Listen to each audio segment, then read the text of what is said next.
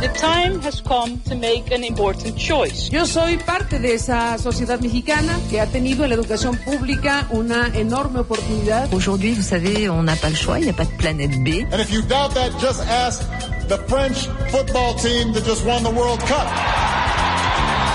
Esteri, il giro del mondo in 24 ore. Un saluto ai nostri ascoltatori e ascoltatrici di Radio Popolare e Popolare Network.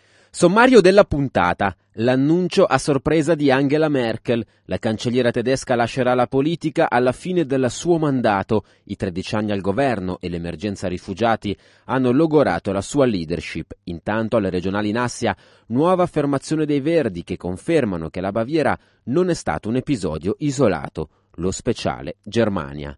Brasile, che cosa farà Bolsonaro da presidente? La società brasiliana ha gli anticorpi per contrastare una deriva neofascista? L'intervista di Esteri. L'antisemitismo made in USA, ritorno sulla strage della sinagoga a Pittsburgh, focus sui rapporti complicati di Donald Trump con la comunità ebraica. Serie TV, il capitalismo americano in due saghe familiari, Succession e Yellowstone. Sull'app ufficiale di Radio Popolare potete ascoltare Esteri e scaricare il podcast. Erstens, auf dem nächsten Bundesparteitag der CDU im Dezember in Hamburg werde ich nicht wieder für das Amt der Vorsitzenden der CDU Deutschlands kandidieren. Zweitens, Angela Merkel prepara la sua uscita di scena, la cancelliera tedesca ha annunciato che non si ricandiderà alle prossime elezioni in programma nel 2021 e che a dicembre lascerà anche la carica di presidente della CDU. Non sono nata cancelliera, è chiaro che così non si può andare avanti, l'immagine del governo è inaccettabile e questo ha ragioni più profonde che ragioni di eh, comunicazione. Noi abbiamo sentito il, um, l'ex corrispondente del Corriere della Sera a Berlino, Danilo Taino. Beh, l'annuncio è la risposta a una crisi obiettiva della sua leadership in generale e eh, del suo partito, naturalmente, che ha, perso, che ha perso voti già dalle elezioni nazionali del 24 settembre dell'anno scorso, del 2017.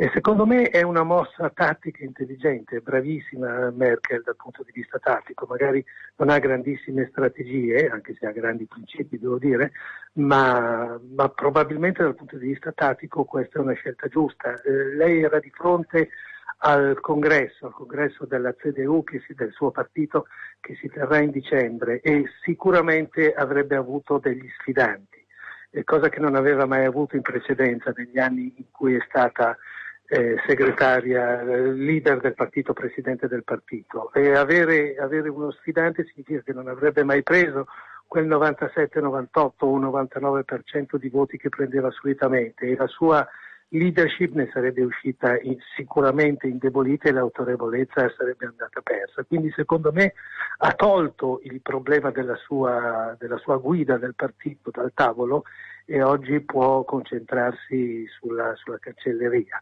il che non significa che la cancelleria sia garantita naturalmente perché la situazione del governo tedesco mi sembra piuttosto complicata, anche per altre ragioni e eh, non sempre e solo a causa della CDU.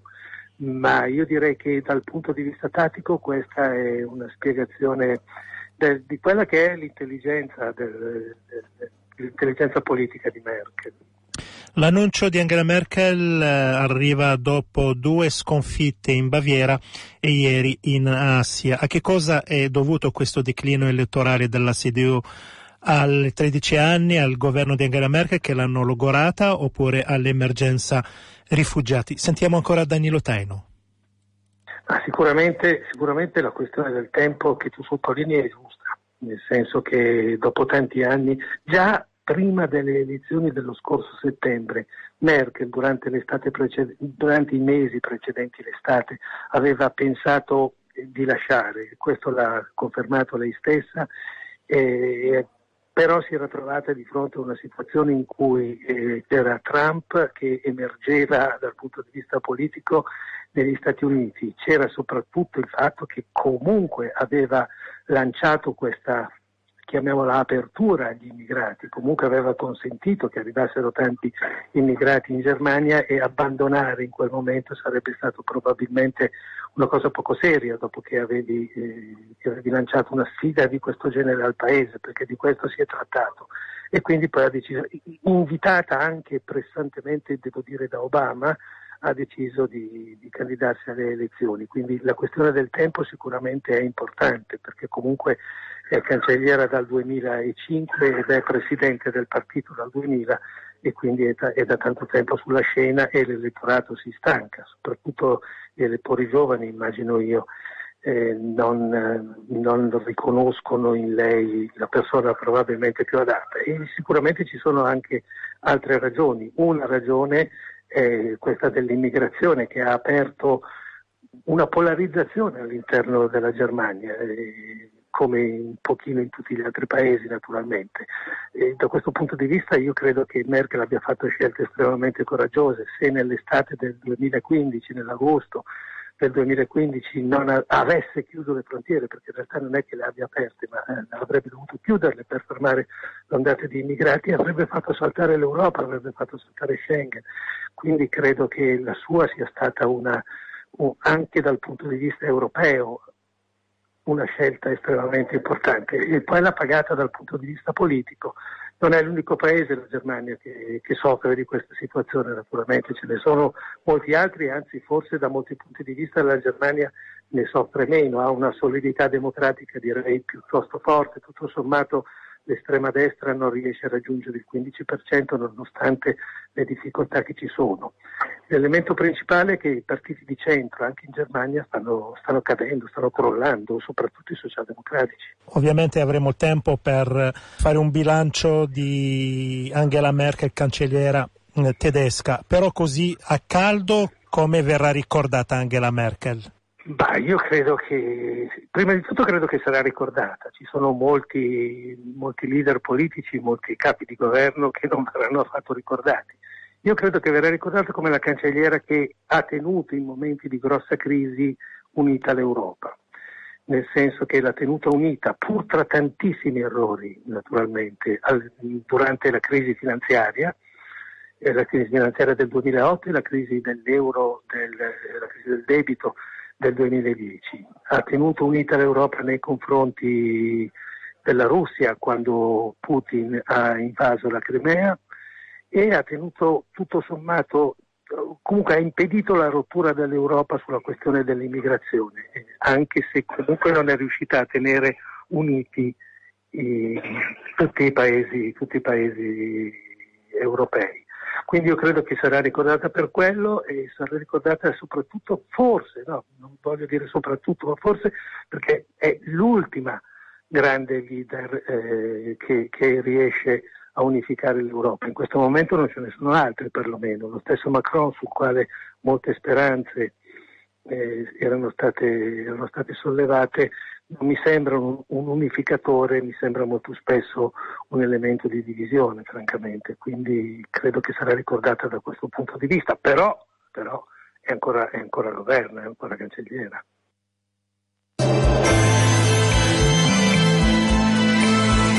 Esteri, il giro del mondo in 24 ore. Radio Popolare, Popolare Network.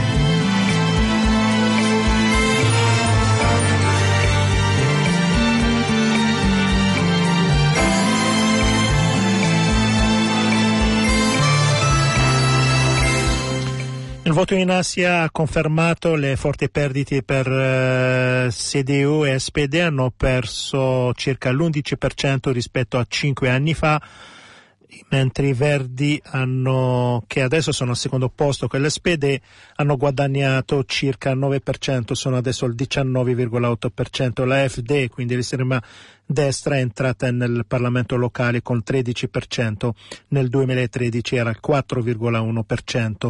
Questa nuova affermazione dei Verdi conferma che la Baviera non è stata un episodio isolato. Sentiamo Flavia Mosca Gorretta.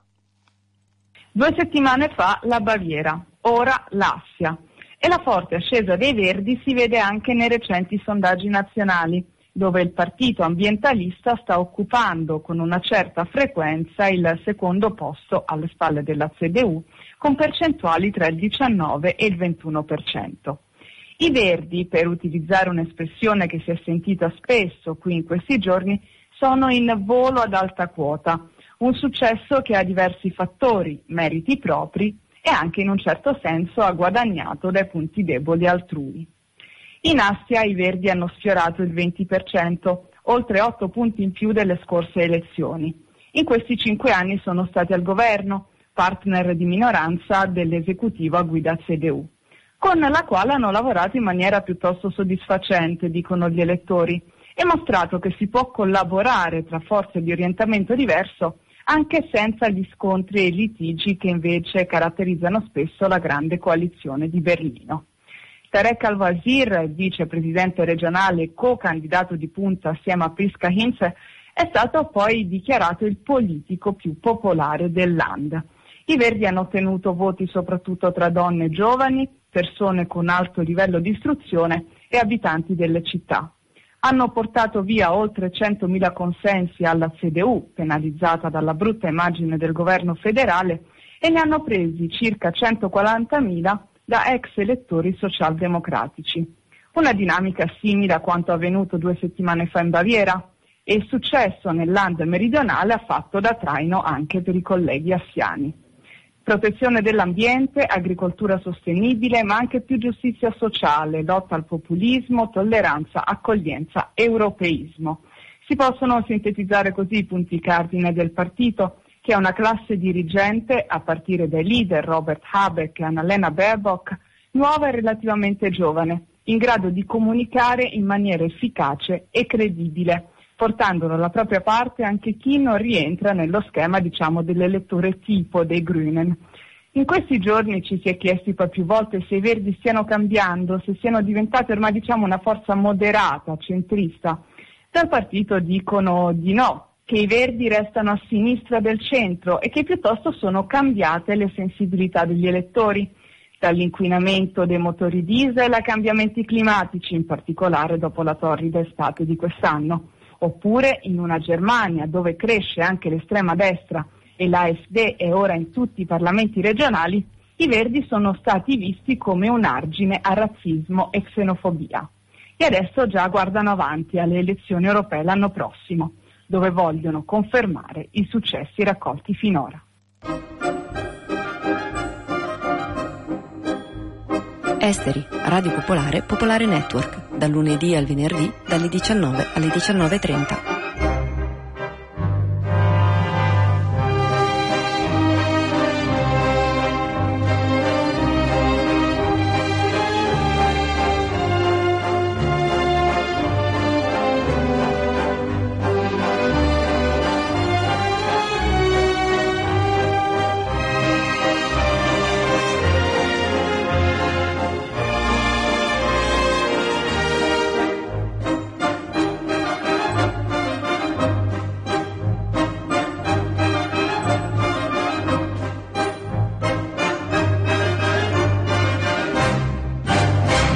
Brasile, Fernando Haddad, il candidato del Partito dei Lavoratori sconfitto nelle urne da Jair Bolsonaro, si è congratulato oggi via Twitter con il presidente eletto. Ieri non l'ha fatto al telefono come si usa fare. Presidente Jair Bolsonaro le auguro successo, il nostro paese merita il meglio. Con il 99,61% dei voti scrutinati Bolsonaro ha ottenuto il 55,20% dei voti contro il 44,80% di Fernando Haddad, un vantaggio equivalente a circa 11 milioni di voti. Cambieremo il destino del Brasile e vi offriremo un governo degno che lavorerà per tutti i brasiliani, ha detto Bolsonaro nel suo primo discorso da neopresidente. Bolsonaro ha promesso che rispetterà la Costituzione. Chi è Bolsonaro? Quello degli insulti agli avversari o quello ehm, molto più conciliante delle ultime ore? Sentiamo il giornalista Alfredo Spalla, esperto di Brasile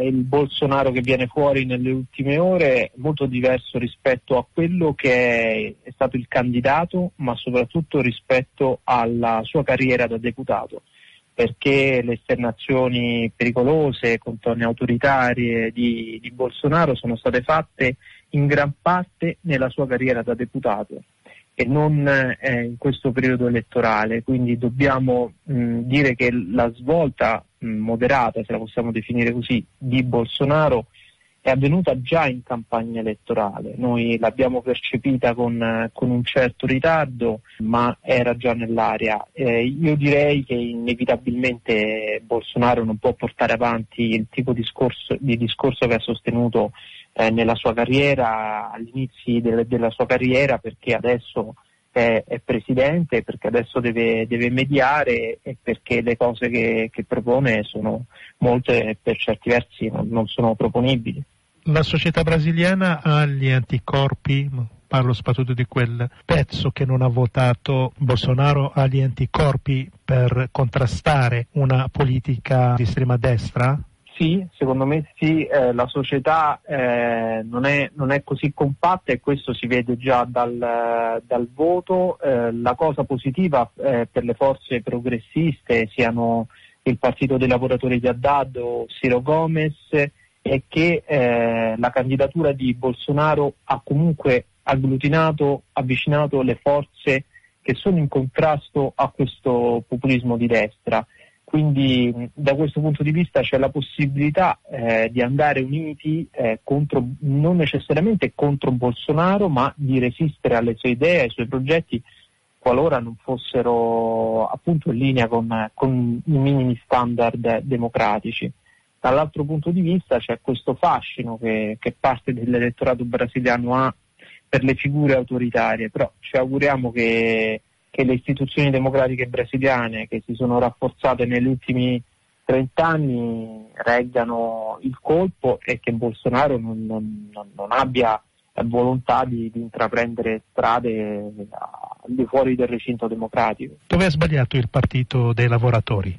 Eh, il Partito dei Lavoratori ha sbagliato i tempi, questa è la prima cosa che mi sento di dire, ha assolutamente sbagliato la tempistica perché la nave Lula doveva essere abbandonata prima, forse ci sarebbe stato il tempo per, per convincere quella parte di elettorato che, che Haddad poteva essere un candidato non necessariamente legato a Lula, alla tradizione dell'ulismo e a quello che mh, molti brasiliani non vogliono più nemmeno sentire nominare. Questo ex presidente che adesso è in carcere, eh, c'è chi dice che è un processo politico, c'è chi dice che sia un processo, un processo, ingiusto, però a prescindere da questo lo dovevano capire prima che non si poteva continuare a insistere eh, su Haddad erede di Lula, eh, su Haddad erede tra- della tradizione di sinistra. Dopo 15 anni di governo PT, una gran parte dei brasiliani non voleva più sentire il Partito dei Lavoratori al centro della discussione politica. Se avessero agito prima, forse Haddad sarebbe arrivato al secondo turno con più forza e con più sostegno da parte della, della società e dei moderati.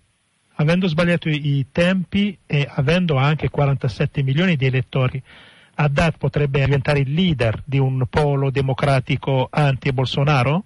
Sì, secondo me sì, si può ripartire da Haddad come, come politico, come persona, eh, perché ha dimostrato di essere un politico competente quando è stato messo alla prova, questo nella mia opinione quando è stato sindaco di San Paolo, ha dimostrato di saper ascoltare l'ala più eh, legata all'ulismo del Partito dei Lavoratori, ma anche eh, di sapersi smarcare, questo l'ha fatto fra il primo turno e il ballottaggio, eh, da un discorso eh, sempre molto eh, legato alla tradizione sindacale, legato ai movimenti senza, per i dei Senterra e quindi da questo punto di vista secondo me Haddad può essere la figura giusta. C'è da capire da qui al 2022 quale sarà anche il ruolo di Ciro Gomez che ehm, non ha voluto esprimere fino in fondo il suo sostegno a Haddad per tenersi libero alle prossime elezioni ed essere il candidato della sinistra. Secondo me si può ripartire da Haddad e da Gomez e da un dialogo che dalla sinistra sia eh, più unito rispetto a quello che è stato fino adesso. Alle ore 22 potete ascoltare la replica di Esteri sulle frequenze di Radio Popolare Milano.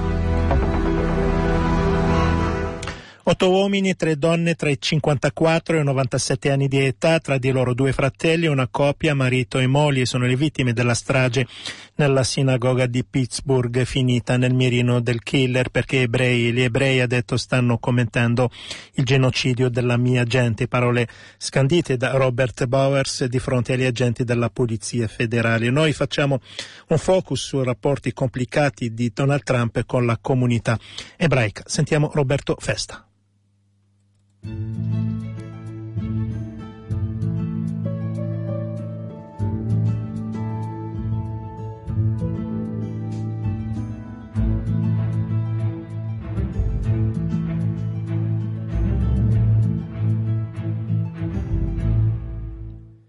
Verrò a Pittsburgh per i funerali, dice Donald Trump. Qui non sei il benvenuto, gli rispondono i leader della comunità ebraica di Pittsburgh, tra cui la ex presidente della sinagoga Tree of Life, quella dove 11 ebrei, quasi tutti molto anziani, sono stati uccisi da un suprematista bianco, il più grave atto antisemita della storia americana. Allora, i rapporti tra Donald Trump e la comunità ebraica americana sono stati in questi anni variegati e altalenanti. Alcuni settori del mondo ebraico americano, quelli più vicini a Netanyahu e ai conservatori, hanno accolto con favore l'annunciato spostamento dell'ambasciata americana da Tel Aviv a Gerusalemme. Per il resto, la gran parte del mondo ebraico americano, tradizionalmente e storicamente democratico, ha sempre guardato con sospetto all'ascesa e alle simpatie politiche di Donald Trump. La presidenza di Trump coincide del resto con un momento particolare dell'ebraismo americano. Da un lato la comunità ebraica negli Stati Uniti è ormai pienamente e tranquillamente integrata. Gli ebrei sono i benvenuti nelle università, nei circoli, nelle organizzazioni sportive, nelle comunità, da cui per decenni, anche dopo la seconda guerra mondiale, sono stati esclusi. Una nutrita rappresentanza ebraica è presente al Congresso, Camera e Senato. Ci sono tre giudici ebrei su nove alla Corte Suprema. Ci sono candidati importanti alle presidenziali, candidati che sono ebrei, come per esempio Bernie Sanders.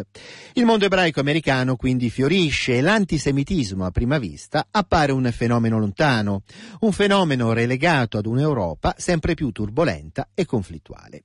Eppure non è proprio, non è esattamente così. Nel 2017, per esempio, c'è stato un aumento del 57% degli atti antisemiti. A Charlottesville l'anno scorso i suprematisti bianchi hanno marciato tranquillamente, benedetti dal presidente, benedetti da Donald Trump, e hanno intonato slogan come gli ebrei non ci rimpiazzeranno. A proposito proprio di Donald Trump e del presidente, Trump si dice grande amico degli ebrei, è ebreo per esempio il genero Jared Kushner ed è convertita all'ebraismo ebraismo la figlia Ivanka. Eppure il presidente non ha mai esplicitamente condannato l'antisemitismo dei suprematisti e in diverse occasioni Trump si è lanciato in dichiarazioni in cui il sottinteso razzista e antisemita appariva evidente. Per esempio nei frequenti attacchi a George Soros, ebreo di origine ungherese. Soros dipinto dal presidente come si dipingono in genere gli ebrei nella propaganda antisemita, cioè ricchi burattinai che manovrano nell'ombra i nemici della nazione. Secondo Trump, per esempio, Soros è chi ha pagato, chi sta dietro i migranti centroamericani che cercano di arrivare al confine degli Stati Uniti. Soros è chi ha finanziato gli attacchi al giudice cristiano Brett Kavanaugh. Echi antisemiti sono avvertibili anche nelle dichiarazioni di altri politici repubblicani. Per esempio in Kevin McCarthy, che è il leader repubblicano della Camera, che ha spiegato che Soros, insieme all'ex sindaco di New York Michael Bloomberg e al milionario degli hedge fund Tom Steyer, stanno cercando questi tre di comprare le elezioni di midterm. Guarda caso, tutti e tre Soros, Bloomberg e Steyer sono ebrei. Ebrei che con i loro soldi, con i loro milioni, nell'immaginario del leader repubblicano, starebbero privando i buoni cittadini americani del loro diritto di voto. Quello che allora è cambiato in questi anni e che il massacro di Pittsburgh rende ancora più evidente è soprattutto una cosa, cioè l'antisemitismo negli Stati Uniti non è più limitato a settori periferici, estremi della società americana.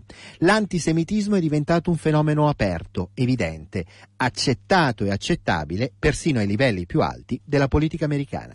Infine serie tv Il capitalismo americano in due saghe familiari, prima di sentire Alice Cucchetti di Film TV. A tutti un caro saluto da Sciauchi. Una delle due arriva in Italia il 30 ottobre, mentre l'altra è ancora senza data d'uscita. Ma negli Stati Uniti sono andate in onda entrambe durante la scorsa estate, facendo tracciare agli spettatori inevitabili similitudini. Parliamo di Succession, in partenza questa settimana su Sky Atlantic, e dell'inedita Yellowstone. Le ambientazioni in verità non potrebbero essere più distanti e apparentemente perfino opposte. Succession si svolge a Manhattan, tra i lussuosissimi appartamenti dell'Upper East Side e i grattacieli della finanza di Wall Street. E al centro della vicenda ci sono una mega corporation delle telecomunicazioni, ispirata a quelle di Rupert Murdoch e Ted Turner, e la famiglia che la possiede e amministra, con un patriarca onnipotente e tirannico, interpretato da Brian Cox, e la prole che aspetta una fetta della torta. Prodotta dalla prestigiosa rete HBO, è scritta da Jesse Armstrong, sceneggiatore britannico di The Thick of It, e prodotta da Adam McKay, che in questi territori si muove molto bene, come ha dimostrato nel suo film La grande scommessa. Yellowstone invece, come suggerisce il titolo, è ambientata tra il Montana e il Wyoming, ma non nell'omonimo parco, bensì in un gigantesco ranch confinante di proprietà della potente famiglia di allevatori Dutton. Interamente scritta e diretta da Taylor Sheridan, uno degli sceneggiatori più riconoscibili degli ultimi anni, sono suoi gli script di Sicario, Soldado, Hello High Water e Wind River, vanta Kevin Costner come star nei panni del capofamiglia, padre di quattro figli molto diversi, con cui ha rapporti conflittuali. Ed ecco che vengono a galla le similitudini.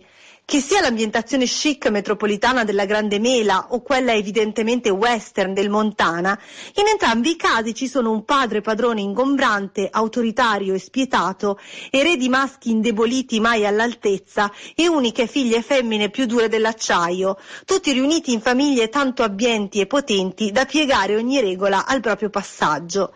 Il riferimento immediato, un leader unico, dittatoriale, dai metodi mai ortodossi e spesso criminali, immerso nei dollari fino ai capelli, è chiaramente all'attuale Presidente degli Stati Uniti.